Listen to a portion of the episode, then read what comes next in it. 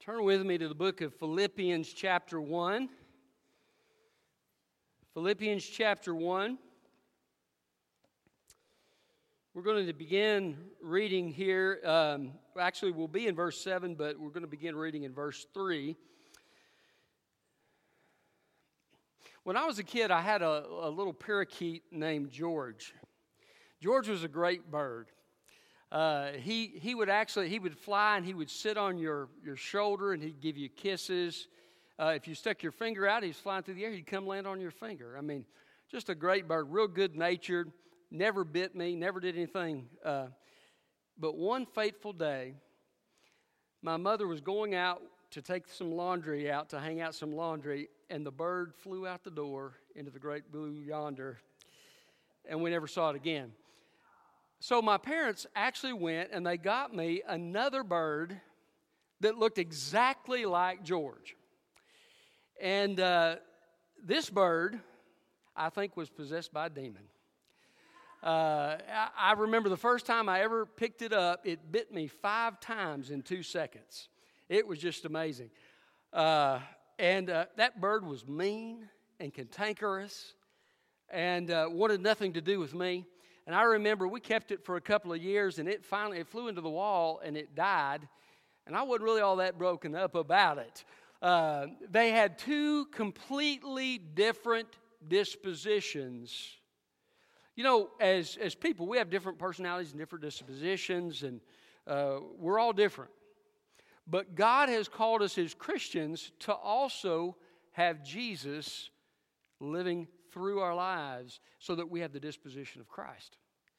Uh, he has called us. And Paul said it this way He said, I'm crucified with Christ, nevertheless I live, yet not I, but Christ lives in me. And the life which I now live, I live by the faith of the Son of God who loved me and gave himself for me. And uh, we're called. Now, God still uses our personality, He still uses our temperament and our gifts and so forth. But God wants us to live in the strength of Christ and in the life of Christ, the empowerment of Christ, so that we have His very character and disposition in our lives. Now, Paul is writing to the Philippians, and you know, many times churches are different, and churches go through seasons, and uh, sometimes these things are not the case.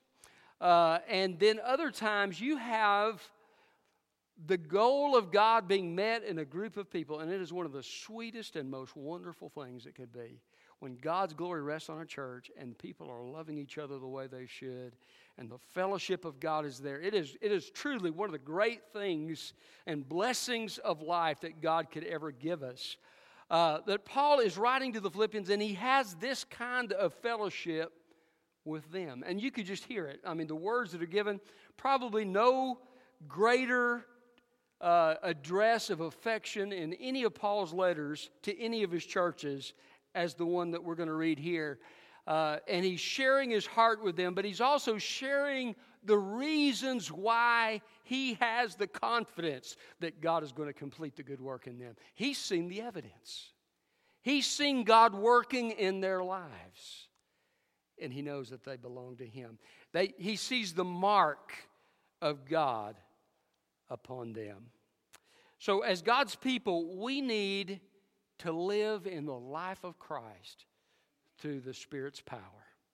And uh, the title of my message is Evidence of God's Transformation. And so, look with me in verse 3. It says, I give thanks to my God for every remembrance of you, always praying with joy for all of you in my every prayer, because of your partnership on the gospel from the first day until now. I am sure of this, that he who started a good work in you will carry it on to completion until the day of Christ Jesus. Indeed, it is right for me to think this way about all of you because I have you in my heart. You are all partakers with me in the grace, both in my imprisonment and in the defense and confirmation of the gospel. For God is my witness how I deeply miss all of you with the affection of Christ Jesus. And I pray this that your love will keep on growing in knowledge and every kind of discernment. So, evidence for God's transformation. How does God show his work in your life? Well, uh, we see that God produces, through Christ in us, God produces heartfelt love. Uh, if you look in verse 7, uh, it says, I have you in my heart. There are two little guys, along with their parents, that I have in my heart. we say that about our kids, we say that about our grandkids. Isn't it a wonderful thing to know the love that God has given us in, in our families? Even greater is the love that God has given us through Christ. And God's called us to love one another with that love. Now, yes, love is a decision. And I've preached messages where I've talked about love is a decision. Sometimes you just got to make a decision to love somebody. They're, they're not like you, they have a different kind of personality, and maybe they grate on you, and you got to make a decision to love them. In the power of the Holy Spirit, you treat them with kindness, you treat them with respect, and, and you do good for them. Uh, but that's not God's ultimate goal. Okay, the decision is the starting place. God wants it to go beyond just the mere volition and choice to love each other to actually having a deep, heartfelt love. And if you look uh, in verse 8, he says, God is my witness, how deeply I miss you all with the affection of Christ Jesus. Now, that word affection is kind of a Casper Milquetoast translation of this word. Literally, the word means the intestines, the, bow, the bowels, okay? And it, it's, we don't use that kind of terminology, which is why they say affection, okay? But uh, this word, it, it means that we feel that feeling down deep in our gut for someone. You know, when you desperately love someone, there's a, a, a feeling down deep in your gut uh, when you think of them in your way, right? Uh, and especially if you're concerned about them, as Paul was about the, the Philippians. There's this, there's this moving in your emotions, this deep love. This is what Paul says he feels for the Philippian believers. Now, I want to tell you something. You know, oftentimes that's not the case in churches, right? Uh, I could remember uh, there was one time uh, I had done something some people didn't like in a church, and I could hear them talking about me in the next room. Isn't that lovely? Uh, you know, and they, they were kind of gossiping about me. Uh, I'm sure that you have had, if you've been a Christian very long, you've probably had some negative experiences in church. But I want to tell you something. Uh, when God produces this kind of heartfelt love, it is so sweet. It is so sweet. And uh, Paul says, Look, I, he says, I, I just want you to know I love you. And it's no ordinary love. I deeply love you. I love you with a feeling down deep in my gut. And uh, you're part of my heart. And this is, this is what God's called us to. And when Christ is living through us, and the more Christ lives through us, the more we'll love people that way. I remember uh, there's an old song by the cathedrals. Uh, uh, that uh, uh, they, they go back and he, he's talking about how Jesus changed his life. And, and he says, I went back to the place where I used to live. And he says, I, I, My little boys, I said, You've got a brand new daddy now. Isn't that a wonderful thing how Jesus can mend family relationships? Uh, but I want to tell you something as you grow in Christ, that can improve and God intends it to improve. And so, um, relationships are some of the best things that God gives us in this life, and they are improved, and they are the best they can be when we are walking filled with the Spirit of God. And uh, this, so this is this is uh, he sees this love in them, and they've loved him this way, and he loves them this way, and he says, he says, I, I, am confident that God's going to complete the good work because I see the imprint of God's love. Listen, that's what the world needs to see among God's people, isn't it? Uh, this supernatural love that God gives. Okay, so evidence of God's transformation. How do you see uh, God's work in you? Well, you'll, uh, you'll, you'll practice heartfelt love. Second, practical help. Practical help. So, evidence of God's transformation, transformation, you see this practical help. He says in verse 7 You are all partners with me in the grace, both in my imprisonment and in the defense and confirmation of the gospel. So, you're partners with me. They helped meet his needs while he was in prison this, these practical things. Because when you were in prison, it's not like today where you get cable TV and three squares a day. Back in those days, if you went to prison and nobody came to bring you food, you didn't get any. Nobody came to bring you clothes, you just wore what, what you had till it fell off of you. Uh, it, it was, you were completely dependent on outside people to help you. And so the people were doing this for Paul. They, they were bringing him these things and they were meeting these practical needs. But they were also doing so at a personal risk to themselves because guess what was going to happen? Paul was in prison for a reason. Somebody didn't like what he was doing.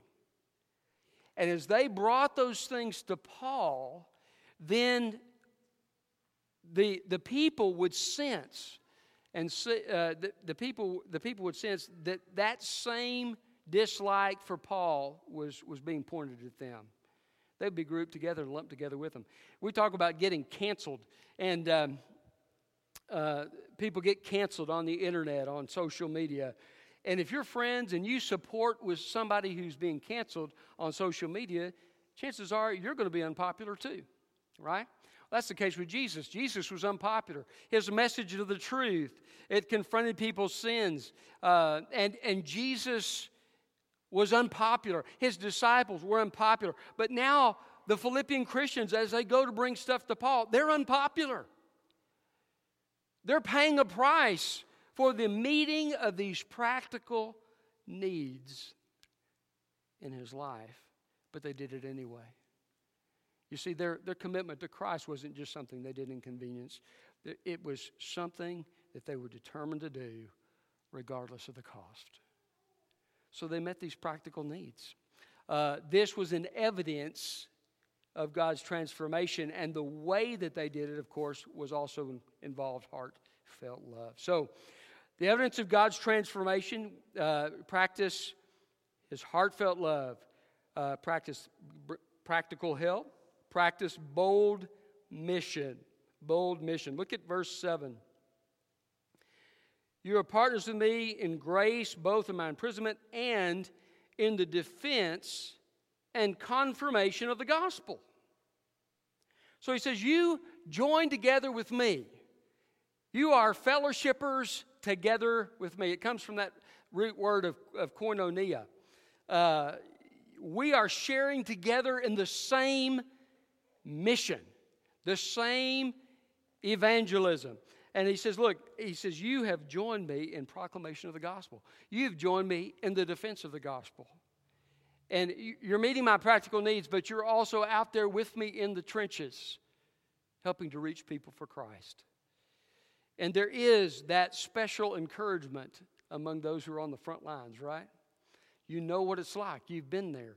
Uh, I've noticed that as I've gone out with folks uh, in this church uh, to share Christ. There'll be days that I'm doing well and they're not doing well, and I encourage them. And there are days that they're doing well and I'm not doing well, and they encourage me. And we kind of hold each other up together as we do the work of Christ.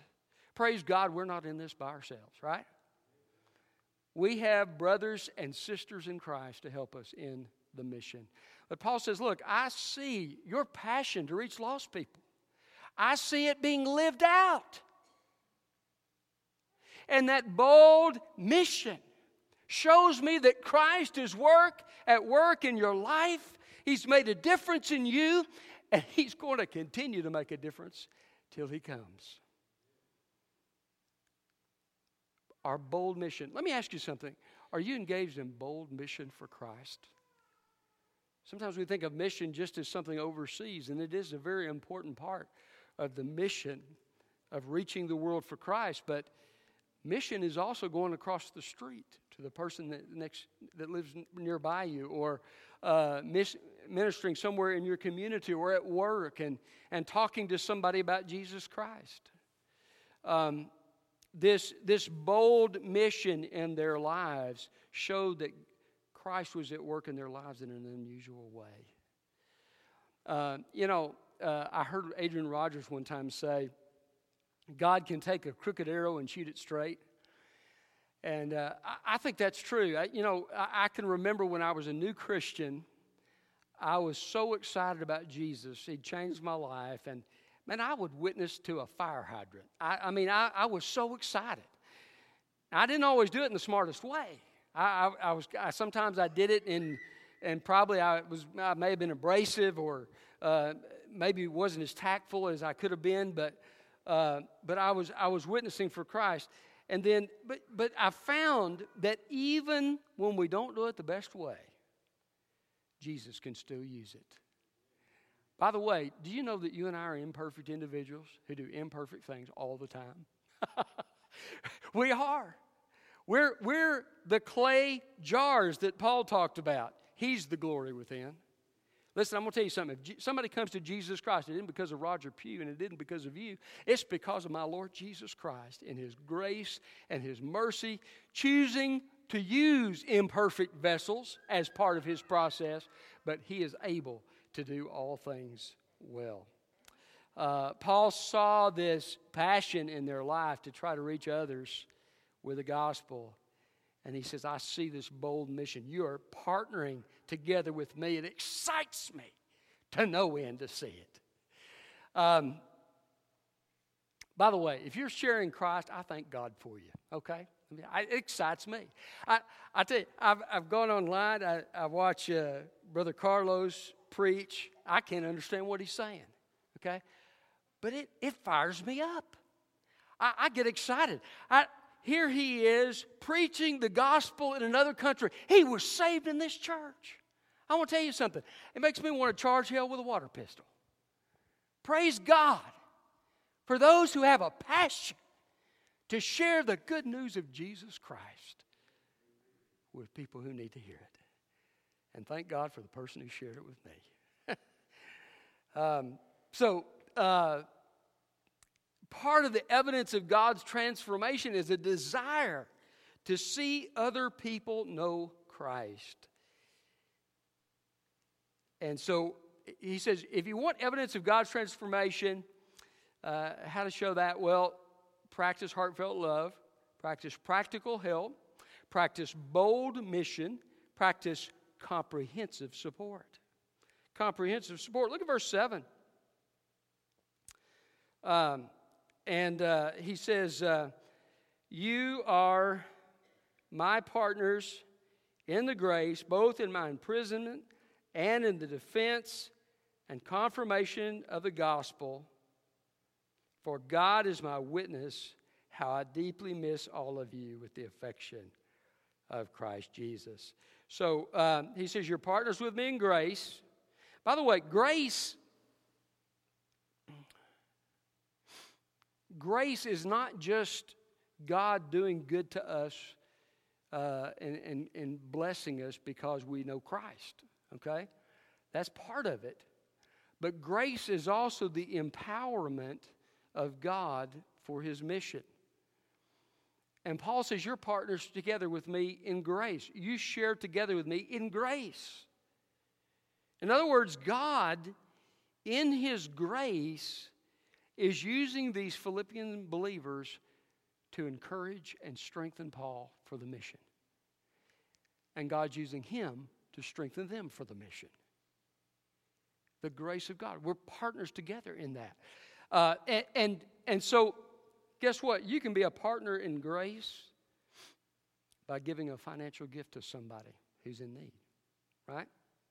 You can be a partner in grace by sharing an encouraging word with somebody who's discouraged.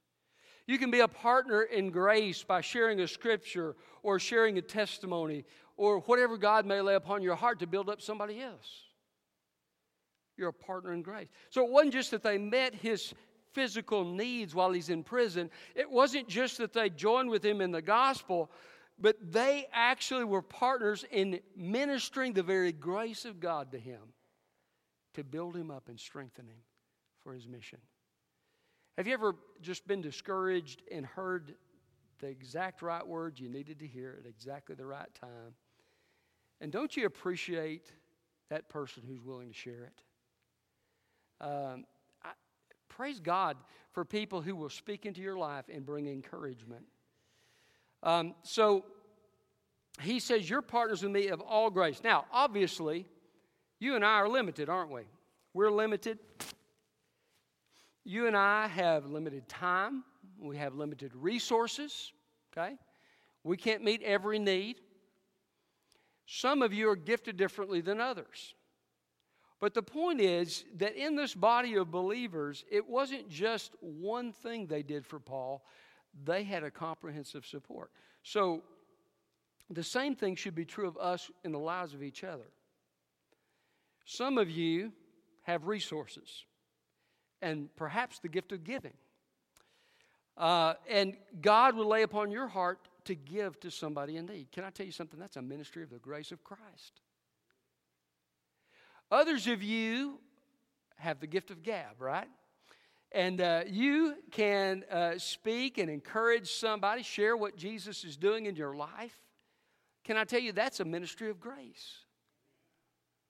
Others of you have the gift of mercy. I, honestly, people with the gift of mercy impress me. I, I don't have that gift, but uh, what an amazing thing to be able to go to somebody who's sick or infirmed and, and just stay with them and minister to them over days and months and sometimes years. I've seen people in this church do that very kind of ministry, and it's a profound ministry.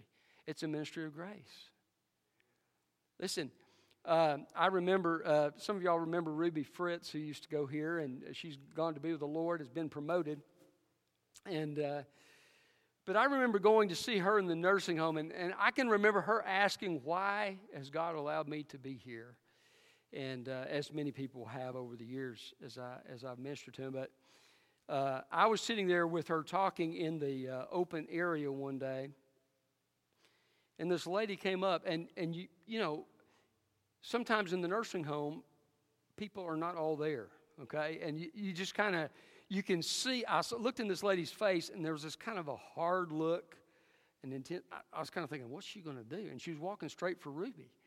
And I remember thinking, I'm not sure I'm too comfortable about this. And, uh, and so she bumps into Ruby's seat, and she's glaring at her like this. And Ruby turns. It was one of, one of the neatest things I've ever seen. She turns and she clasps her hand and she grins up at her and she says, Aren't you pretty? That lady's whole face lit up. She went from a hard look to a joyful look. And she was just absolutely delighted. Can I tell you something? I think that's a ministry of grace. It's amazing what God can do with us and where God will put us to touch somebody else. And um, this, this comprehensive support that they had provided for Paul just touched his heart and bound his heart to them. And he said, You know, I just love you guys desperately for all you've done for me. And listen, that's what happens when fellowship is happening right. That's what happens when God's people are using their gift, when God's people are forgiving, when God's people are patient with one another. God comes in the middle of it and brings great unity and great love. So he says, I see this work in you as evidence that God has transformed you. What should we do to show that? Practice heartfelt love, practice practical help, practice bold mission, practice comprehensive support, practice focused prayer. Verse 9, and I pray this. Now it's obvious in verse 9 that part of what he's praying is yet to come in that verse, okay? But I think he's also praying the specific things he's been thanking God for in their lives he, that he sees the heartfelt love, the practice. He's been praying for these things. And now he's seeing them. Isn't that exciting? When you pray that God will work in somebody's life and you see it come to pass. Um, sometimes you may pray years for somebody to be saved, and that person's saved. I remember my next door neighbor, uh, he was 80 some odd years old. And two months before he passed, he gave his heart to Christ. And uh, his daughter didn't know about it. And he had passed, and, and his little uh, grandson came over and got us, took us over there. And we tried to do CPR and couldn't revive him. But um, as as his, I begin to hear his daughter wail. And if you've ever, you know, people grieve in different ways. If you've ever been somebody who's wailing, uh, it is, is it's, kind of haunting, actually. And she's wailing, and she's saying, I don't know if he knew Christ. I don't know if he knew Christ. And I was able to go in there and tell her, Your daddy knew Christ. Isn't that wonderful? Can I tell you, he had 12 kids. 11 of those 12 kids were believers in Jesus Christ, and they've been praying for him for years. Thought he would never come to faith. And uh, what a joyful thing to be able to celebrate that with them. But um, this, this focused prayer is so important. We pray for others. Uh, I can remember uh, someone saying, uh, you talk about preachers, preachers come to him for recommendation. Uh, and they said, Well, I want a church. And he'd begin to list all the characteristics. And he said, Well, if I knew of a church like that, I'd go there myself. You know? And uh, he, said, he said, Listen, if your church has got problems, that's why they need you. Right? Uh, listen, there are none of us without problems, are there? I've got problems, you've got problems. We need each other. We need the prayers of each other. Praise God for it. Uh, when when God's people pray, I, I I can I think about my parents and uh, the prayers they offered for me over the years, and and I'm convinced that, that God has worked in my life um, to bring me to Christ and, and many other things through the prayers of my parents. Um, I think of, of good friends who've lifted me in prayer mentors, uh, pastor friends. Praise God, the people of this church. Many of you have told me you pray for me. I thank you for it. But I pray for you. Uh, I pray for you every single day as a church. And then as God's Spirit leads me, I pray for you individually. And uh, it's amazing what God will do. And, and uh, a lot of times, that prayer comes at the right, exactly the right time. I've seen my sister. Uh, she sometimes will send me a message and she'll say, "Hey, I've been burdened for you this week. Uh, I've been praying for you." And guess what? She she lives in Illinois, but she knew what my need was. She didn't know what my need. God knew what my need was, and God moved her to pray. Right? What an amazing thing! All those miles away, and yet the Spirit of God can put just the right thing in her heart to pray for me. Uh, Paul says, I've been praying for you guys, and I've seen God working, and I'm so delighted with it. Uh, and, and, and because I see God working in you, I see God changing you, I see God moving you to where you're more like Christ, I know. I see the evidence that God has transformed you and I have high hopes for what He's going to do in the future. Listen, I want to tell you something. We, as the people of God, have a supernatural resource. And He is able to do all things. Let's keep praying for each other. You know, I thank God for the love in this church. Some of you have been so good to me and, and, uh, and, and to each other. And I've, I've observed many things done in the background. Uh, I thank God for you uh, let's keep praying for each other. Amen? Let's pray for the protection of the enemy. Let's pray uh, that God will answer the, the different needs in, in our lives because God will take those prayers and He'll use them to make us like Jesus. And, uh, and then one day our faith will be sight. Uh, Paul is moved by the love that he senses for this church. And you know, many times, uh, most churches are not like this, right? Most churches aren't. Uh, Philippi was an exception. Many of the places Paul ministered to, it was a continual fight, okay? Uh, Corinth, I mean, you know, it was like uh, WWE in there. I mean, it was something else. Uh, Corinth had all kinds of problems. And, and yet, in the imperfections of this world, in the brokenness of God's people, uh, praise God, we have a hope. This life is not all there is. Jesus is coming. And, and as Paul says, he's going to complete this work in you. That encourages us for this life. But how much more until the day of Christ Jesus encourages us? He's going to continue that work. Uh, have you been changed? Listen, I'm going to tell you the best is yet to come. Whatever good fellowship we experience here, whatever good work God does in us here is just a taste. Paul says in Corinthians, we see through a glass darkly right now, but then face to face. Eye has not seen, nor has ear heard, neither has, has entered into the heart of man the things which God has prepared for them who love him. Woo! Come on, Jesus. yeah. Um, if you've been transformed, can I tell you, the best is yet to come. It, it, lift up your head. All right, let's pray. Father, thank you for your word. Thank you for ministering in our lives, God, for the change that you bring through Jesus Christ. And Father, help us to be faithful to practice these things we've been talking about today and to grow in our, our love for one another and to grow in our love for this world that so desperately needs Jesus. And Father, for those who are, are here today that don't know Christ, I pray that today be the day they'd repent of their sin and put their trust in Jesus Christ. And Lord, that they'd be changed from the inside out forevermore. And uh, Lord, be with those who are watching online. And Lord, uh, grant them the ability to genuinely repent of sin and put their trust in Jesus Christ.